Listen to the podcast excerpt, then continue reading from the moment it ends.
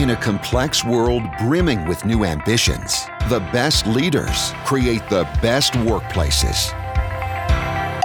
This is the Oil and Gas Digital Doers podcast, where you can hear real stories about digital capabilities and a culture of empowerment with your host, Joanne Meyer.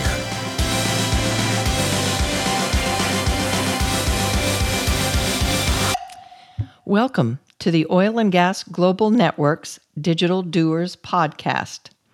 We are part of the Oil and Gas Global Network, which we refer to as OGGN, um, and that is the largest network of oil and gas related uh, podcasts in the industry. And I think uh, late last year, it was, uh, they actually reached, OGGN now reaches every country in the world, has listeners in every country in the world. So that was a big milestone. There's about 20 ish different podcasts you can listen to at oggn.com or anywhere that you get your podcasts. Um, but today you're listening to the Digital Doers podcast. And the first thing I'd like to do is uh, say thank you for all of the folks who figured out all the buttons on their devices that they need to hit so they could join in and listen to us today. Um, we're going to be talking with someone today about a topic that um, is is uh, somewhat complex. It's very timely, very relevant, um, and it could impact um, many of us um, if things don't go well or if uh, risks aren't managed well. Then it could impact our lives and, and has impacted our lives uh, when when um, when things aren't secure. So we're going to do that quickly. Uh, before I get started with that, though, I also want to say thank you to HPE. HPE is the sponsor of this podcast. And HPE, the folks at HPE, they have a team of very experienced, um, um, knowledgeable folks in the oil and gas industry. So uh, go over there and let them help you with any of your needs. And in particular, um, they're doing a lot of work um, with something that one of their newer platforms called GreenLake, their GreenLake platform, and it they say it's all about bringing the cloud and the cloud experience to you. Um, so wherever your um, data uh, your data lo- data centers are, wherever you're co-located, um, it's all about bringing that experience, uh, just like you might get on a public uh, cloud. They can actually bring that to you, so it's it's on prem. So go take a look at hpe.com and um, and see what you can learn there and how those folks can help you. So our guest today is um, Jim Gilsinn, and Jim is a technical leader um, for the Threat Operations Center, um, the industrial at the industrial cybersecurity company Dragos. Um, and he focuses on operational technology and industrial control systems. He's been involved in a lot of the large scale efforts at Dragos, including the developing a national cybersecurity standard, developing and conducting maturity assessments for data centers, and working with a team to develop and refine the Dragos risk assessment methodology and a variety of architecture assessments. So, Jim, I'm going to let's talk a little bit about because you've got a very very rich and very deep um, experience in in this OT ICS space. Yep. Um, looks like you've worked for a couple of different companies and and also been very involved in some of the industry organizations that set standards in this space. So, tell me a little bit um, about. Uh, tell me a little bit about these industry organizations where you are involved in setting the standards, et cetera, in, for the OT ICS space. Sure. So I started my career at the uh, U.S. National Institute of Standards and Technology um, in the engineering lab. And so um, I have a double E degree, and I started working in robotics and everything like that, and moved over to uh, industrial networking around 2000. Um, at that time, there were questions about whether industrial networking would work and how secure it was. Um, and there was a, a, an organization called um, ISA, the um, uh, International Society of Automation, um, that was developing a committee to look into security for industrial automation and control systems. Um, this is uh, it's called ISA 99. That was back in 2001 2002 timeframe. Um, I joined the committee and started working on standardizing industrial control systems uh, at that point, um, cybersecurity for them. Um, along the way, I've been involved in many other efforts. Um, some of the things uh, like the NIST SP 882 effort, um, the NIST cybersecurity framework, um, and then I left NIST uh, and went to be a consultant. And along the way, I've been continuing my work uh, with some of the standards. Um, and when I joined Dragos, um, one of the major projects that I was working on was actually helping a um, a nation develop their cybersecurity standards. Uh, so it um, it was the kind of thing that uh, we were trying to uh, help them assist uh, their their constituents and their their companies within their their um, realm to uh, standardize uh, cybersecurity, um, standardize risk assessment, and, and a lot of these things. So. And so I think most people probably understand that, but I don't think we can emphasize how important that is. I mean, you know, this, like you said, back in, in 2000 or around there, there was still a question about really, are we going to be able to connect all of these these you know sensors and mm-hmm. all of this data gathering apparatus and um, and there you know this is brand new stuff back at the turn of the century yeah. and so you stop and think about that for the really smart people that that are this is their life and this is what they're focused on and they're still trying to struggle to see what the technical feasibility is yep. so you can start you can understand if the companies that are starting to try to use some of this technology, they don't know what good is. Right. And so, you know, these standards, it's all about helping people and countries, as you say, um, you know, uh, know how to um, manage this uh, this new uh, world, um, understanding risks and protecting against uh, you know breaches in the system. And um, so I, I, really think you know and, and that's kind of sometimes thankless work i think to work on those standards right? It is. Most people do not know do not want to know how the sausage is made um, yeah it is it, it can be a long drawn out process um, but in the end what we're trying to do is is help out as much as we can. Uh, nothing is going to be perfect. There's still a lot of work that a company has to do once they pick up a standard and try and use it. So, uh, especially cybersecurity standards, there's a lot to them to, to take it and actually apply it directly to their company. Um, so, it's not an it's not a quick and sort of just checklist approach to say okay these are the things I have to do. Um, they need to actually look at their systems, understand the risks to their environment. So the risks for an O&G company are going to be different than the risks to a paper manufacturer. But the standards that are written have to cover all industries typically. So things like the the ISA standards, the the 62443 series of standards, the uh, the NIST cybersecurity framework, 882, uh, all of these kind of generic standards have to cover every single industry that's out there.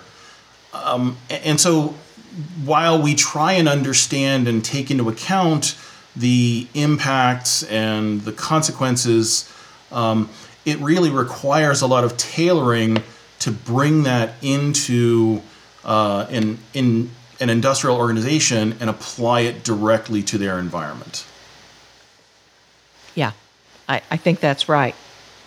And from someone who's never been on the side that you've worked on, but has been on the other side trying mm-hmm. to use it, you know, as I said, there's a real reliance on people that have a deep understanding um, to, you know, to help people understand how do I know if I'm doing this well, right? What is goodness? And, um, and so, uh, you know, that that's a tremendous value uh, to the folks that are actually trying to use this stuff. Um, tell us a little bit about um, Jim what you what you do uh, at George Mason University. So I'm actually, uh, in addition to my regular day job, I'm actually an adjunct professor uh, at uh, GMU, teaching a class on critical infrastructure protection. So I actually walk the students through some of the different uh, sectors that um, it. Since it's a, a U.S. class, so we, we walk through the U.S. based um, critical infrastructure sectors. Um, I, I introduce them to um, all the different kind of aspects to it. Um, and then that's sort of the first half of the class. And then the second half is actually taking a look at um, cyber threat intelligence and how, um, if they have to go and research uh, some sort of uh, threat to their environment, what are they uh, how can they actually look at the threat reports from Symantec or from Dragos or from from uh, CISA and sort of assemble a picture to understand the threats of their environment?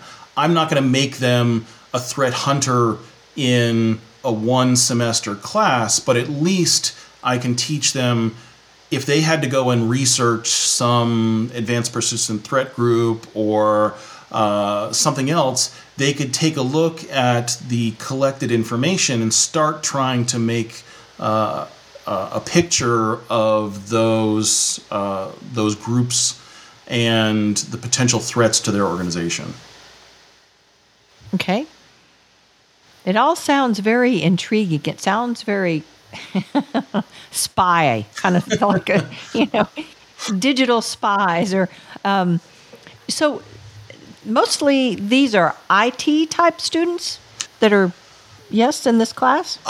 I'm actually really happy about the GMU program that they they don't just focus strictly on IT. A lot of the classes, of course, are IT based, but there's actually a fundamental uh, curriculum built into the GMU program that talks about industrial control systems. Um, everything from when they start out with their their 101 class, there's a whole module on um, industrial control systems, and then my class on critical infrastructure protection is a core class, and they also have another de- course that's dedicated to just ICS security. So that'll they go through what PLCs are and how to actually secure them, and and look at Wireshark and look at the protocols, um, and do some labs on actually trying to affect uh, things. So.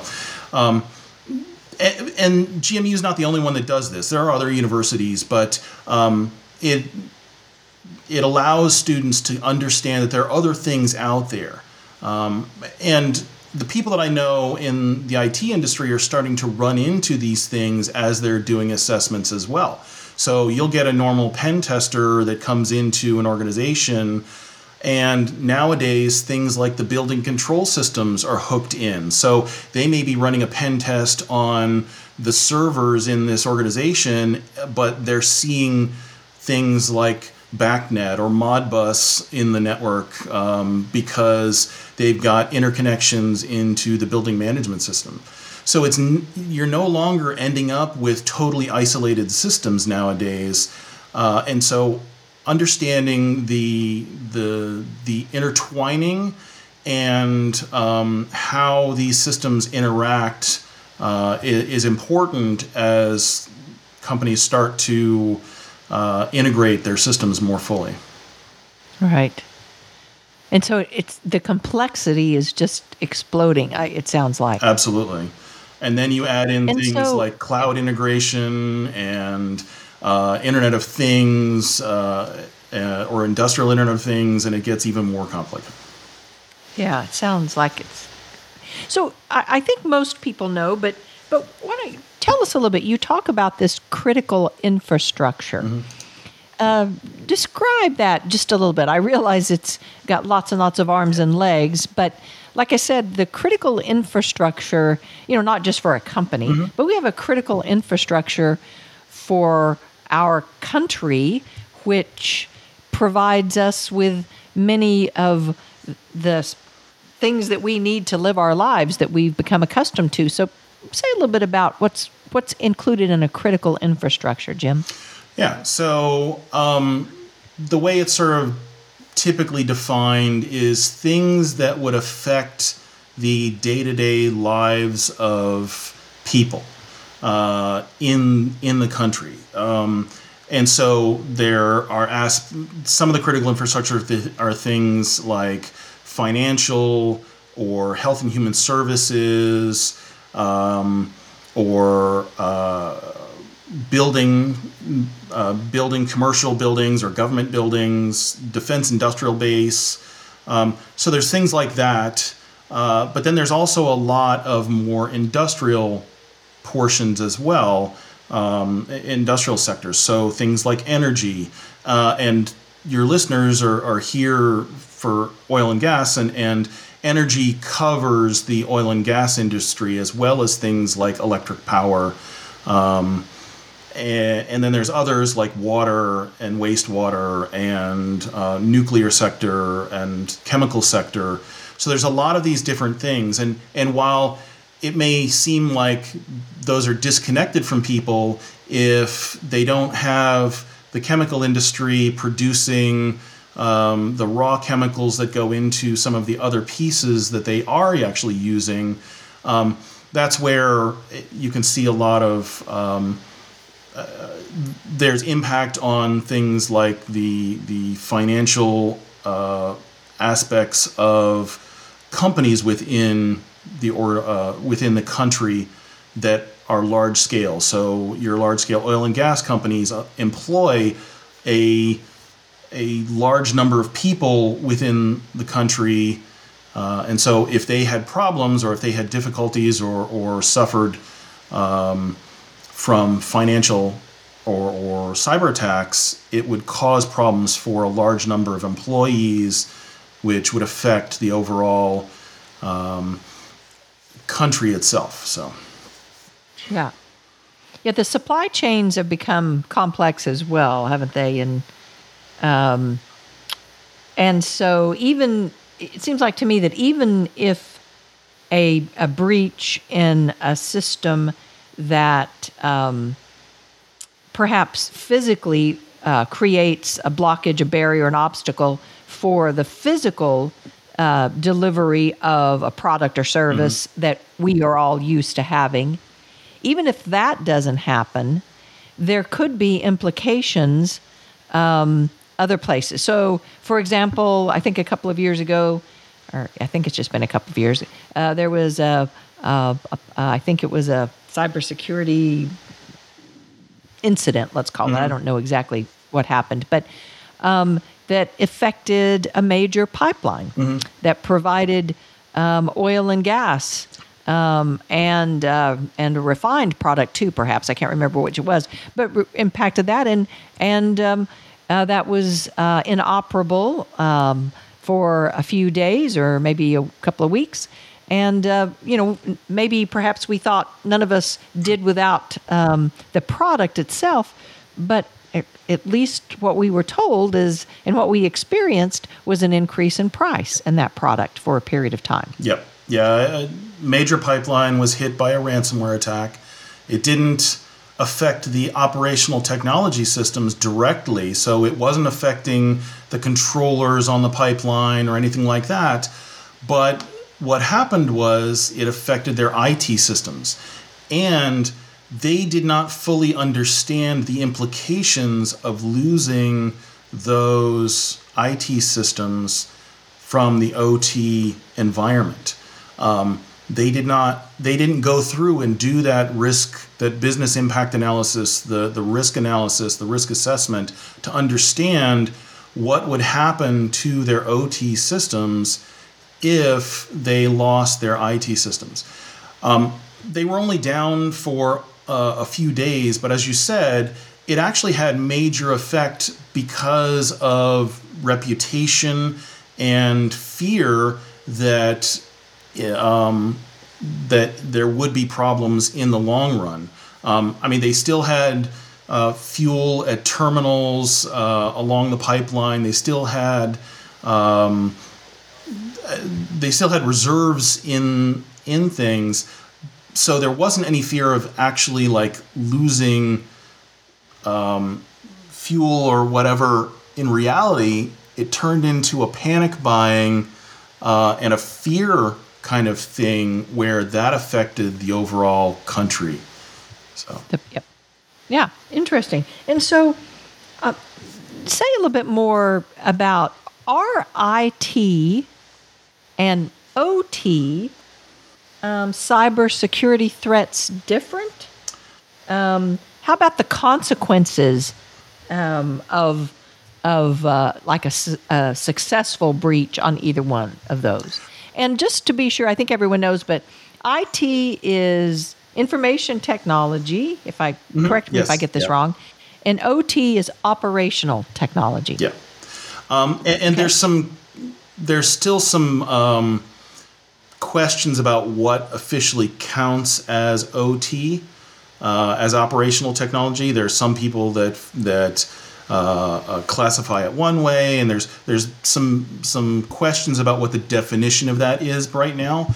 The way that I typically talk about it is. Um, OT is the is everything that you need to run your production whatever you're producing, whether it's power, uh, oil, uh, some chemical, diapers, whatever, it's everything you need to run that. So it's not just the industrial control systems itself. It's not just the the controllers and and things like that that are actually producing the product. It's all of the other systems that go along with that. Things like your building management system, your badging systems, your power management, all that kind of thing that that you need to actually run those uh, those organizations uh, or that that production. Um, and one thing that organizations are starting to do now, or have been doing for a while, but really starting to understand the implications, is that interconnection between IT and OT, um, interconnections between the business systems. What what kind of communications are going across that IT OT boundary that they have to have. Um, and typically, when we talk about the uh, the impacts to IT systems um, from a cybersecurity event, it's things like um, computer systems that have to be reloaded. So there may be some financial aspect to the time necessary to to rebuild systems or it may be um, a reputation thing if there's a data breach and something's uh, released, or it may be some sort of uh, um, data loss prevention kind of thing. So it's, but it's all about data typically. When you get into talking about OT um, risks, um, most pe- most uh, industrial organizations understand it from a physical side. So they may have a risk matrix that talks about the impacts related to health, safety, environment, uh, production loss, um, financial uh, payments that they have to do uh, in terms of like insurance or or uh, equipment damage or things like that. Um, so there's a lot of uh, differences between how companies have to look at their risks, but there's a, there's questions within the OT environment of how does cybersecurity factor into that, and so.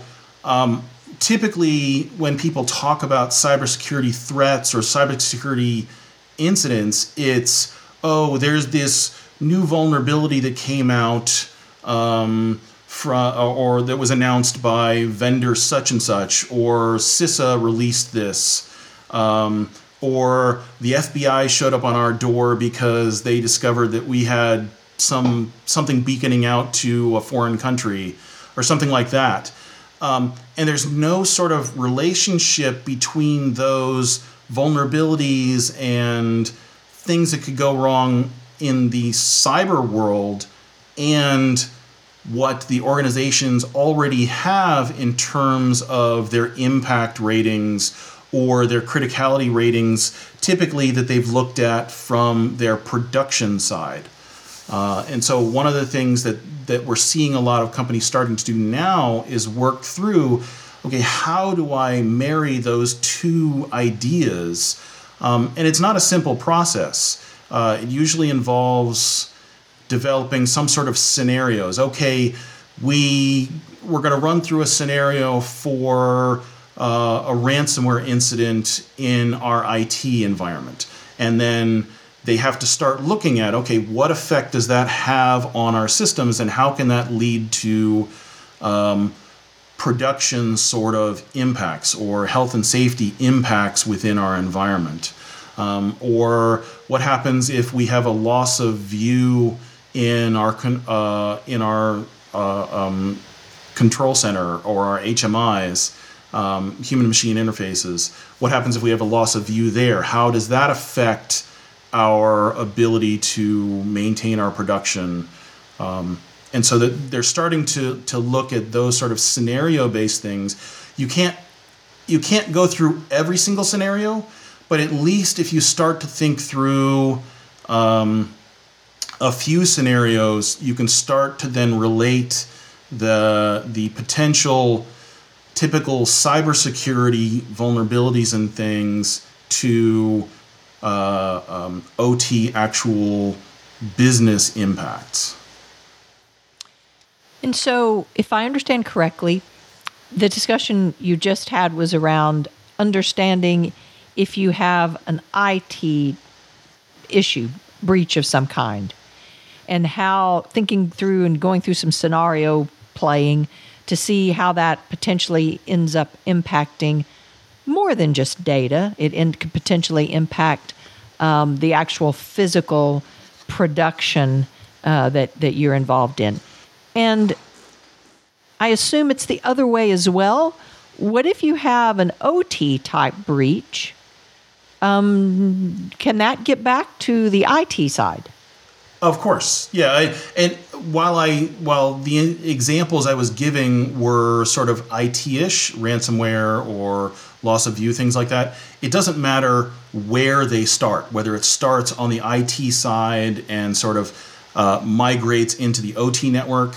Uh, maybe it starts on the OT side from a vendor that walked in with an infected USB that they were going to use to upgrade the system. Uh, it really doesn't matter where things start, um, but and and these are parts of the scenarios that you can actually take a look at. So you can say, okay, imagine the situation where you have a vendor that walks in with an infected machine um, and they plug into your network. How can that infection spread through the network? What what do you absolutely need within your environment to maintain your production? Can you start to pull plugs to prevent ransomware from spreading or malware from spreading? Can you start to isolate systems? What's the minimum set that you need to maintain operations? Um, and that goes back to some of the planning that most uh, organizations already do for things like incident response and disaster recovery and business continuity. Um, so they're already doing these typically for physical scenarios, but now they need to start incorporating those cybersecurity scenarios. Um, and so this is all this sort of scenario based development that companies can do, and they can reuse different pieces as they start looking at the risks, as they start looking at um, how different incidents could m- migrate through their network, um, and then uh, how that would affect their overall uh, ability to maintain operations. Okay, so then the, the, the question, I guess, is for me is when when Dragos is helping uh, companies or let's say entities, because maybe it's mm-hmm. not a company. Um, it, typically, do are they coming to you saying, "Come and help us understand the threats threats and do risk assessments and maybe do some scenario planning. Is that where most people come to you? Or is it, do they not have an appreciation for that until they actually experience an, a negative, the impact or a negative incident, and then they come and say, oh gosh, help us out? Or maybe it's a little of both. It's a little of both. Um, and a lot of times it's not it may not be an actual incident that they've suffered that, that has caused them to come to us. It may be an audit they've gone through uh, and then they've received some um, some less than acceptable findings or something like that uh, and and they come to us because they they don't know how to deal with uh, responding to those um, those findings uh, we've had companies come to us that um, they they come to us and they actually say um, we we need a pen test or something like that. And, and then we talk to them a little bit as we're going through and developing the statement of work and we find out well they really actually need us to help them develop a strategy for how to actually do that. They're not ready for a pen test yet but maybe they need an architecture review or maybe they need this sort of risk analysis first um, to even understand what they've got. They heard um, they heard from other people that or, or, from other companies that they did this pen test and, and had all these great results, but and so they come to us and they, they know the term pen test, but don't really understand the, the implications of that. Um, we're getting less of that now. Companies tend to be a little bit more understanding, um, but we do still end up with a lot of organizations that don't know where to start.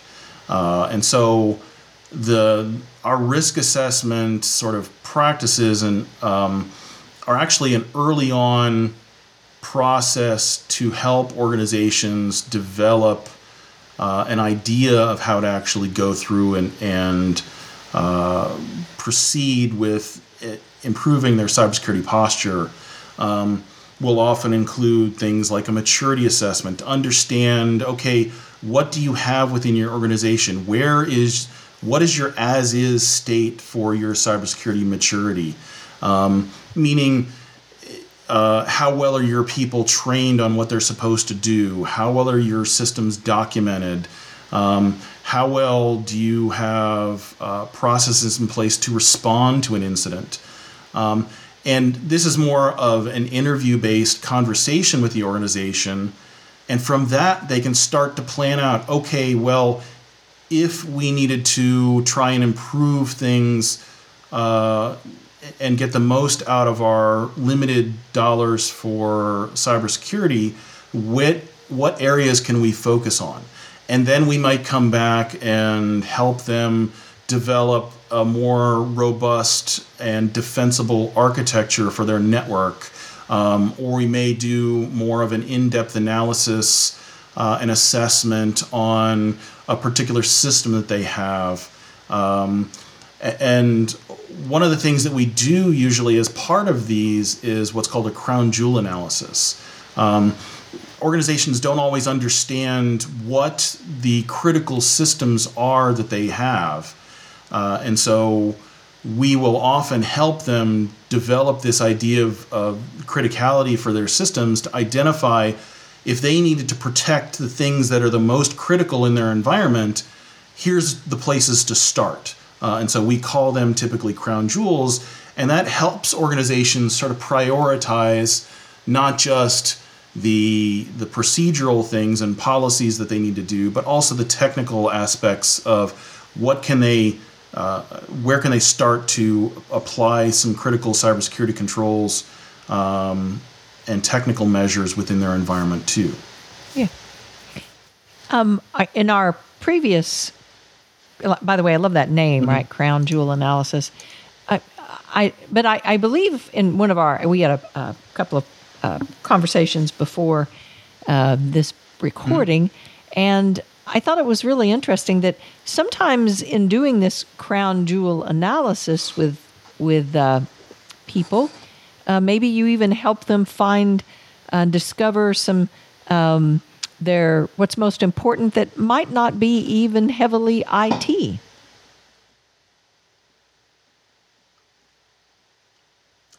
Is that correct? Yeah, yeah. We had a, a funny one that we had was a kosher slaughterhouse, um, and uh, the situation that we ended up finding was that um, the phone line that connected the slaughterhouse to the rabbi, uh, they didn't have a rabbi literally sitting there uh, uh, praying over the animals as they're slaughtered. Uh, they had a phone line um, to a, a, series of rabbis so that they could keep going on a regular basis. Well, it turns out that phone line was absolutely critical to their operations. If they lost that phone line, they had to stop all production because one of the things with kosher uh, um, animal slaughtering is they they require that prayer. It's it's part of the process that they go through. And without that phone line, the entire production line had to stop until they could reestablish that phone line. So they needed to make sure that they protected that phone line and had multiple uh, uh, phone paths to the series of rabbis that they had. Um, they only had one phone line in place, and so they needed to make sure that they had multiple paths uh, as as they were doing that assessment. Yeah, I think that that's great. So I assume you probably also come across instances where it, it is a little more um, um, digital IT, but I thought that was a great one just to say uh, probably lots of benefit from doing a crown jewel analysis to do more than just help you understand your uh, technical, your technology. Yes, uh, absolutely. Yeah, yeah, yeah. Well, listen, Jim, I um, greatly appreciate you being here today, and this has been a really thoughtful conversation um, about, you know, how um, vulnerable we are and uh, all of the threats we you know we hear on the news right all the time or on the news or from friends and yeah. social media um, about um, all of the opportunities that exist to really kind of ruin our lives even if it's in the short term you know to make our lives very difficult um, as a result of not i guess uh, being responsible and protecting um, all of these technological systems that we've come to depend on and make our lives so easy. Come back next week for another yeah, venture so into the real world and, of the best um, digital doers in the oil and gas industry. Um, a production of the, the Oil and Gas Global podcast. Network. Thank Learn you more to Jim Gilsinn OGGN.com. Dragos. And um, again, thank you to HPE. Thank you to all of you that are listening today. And until next time, so long.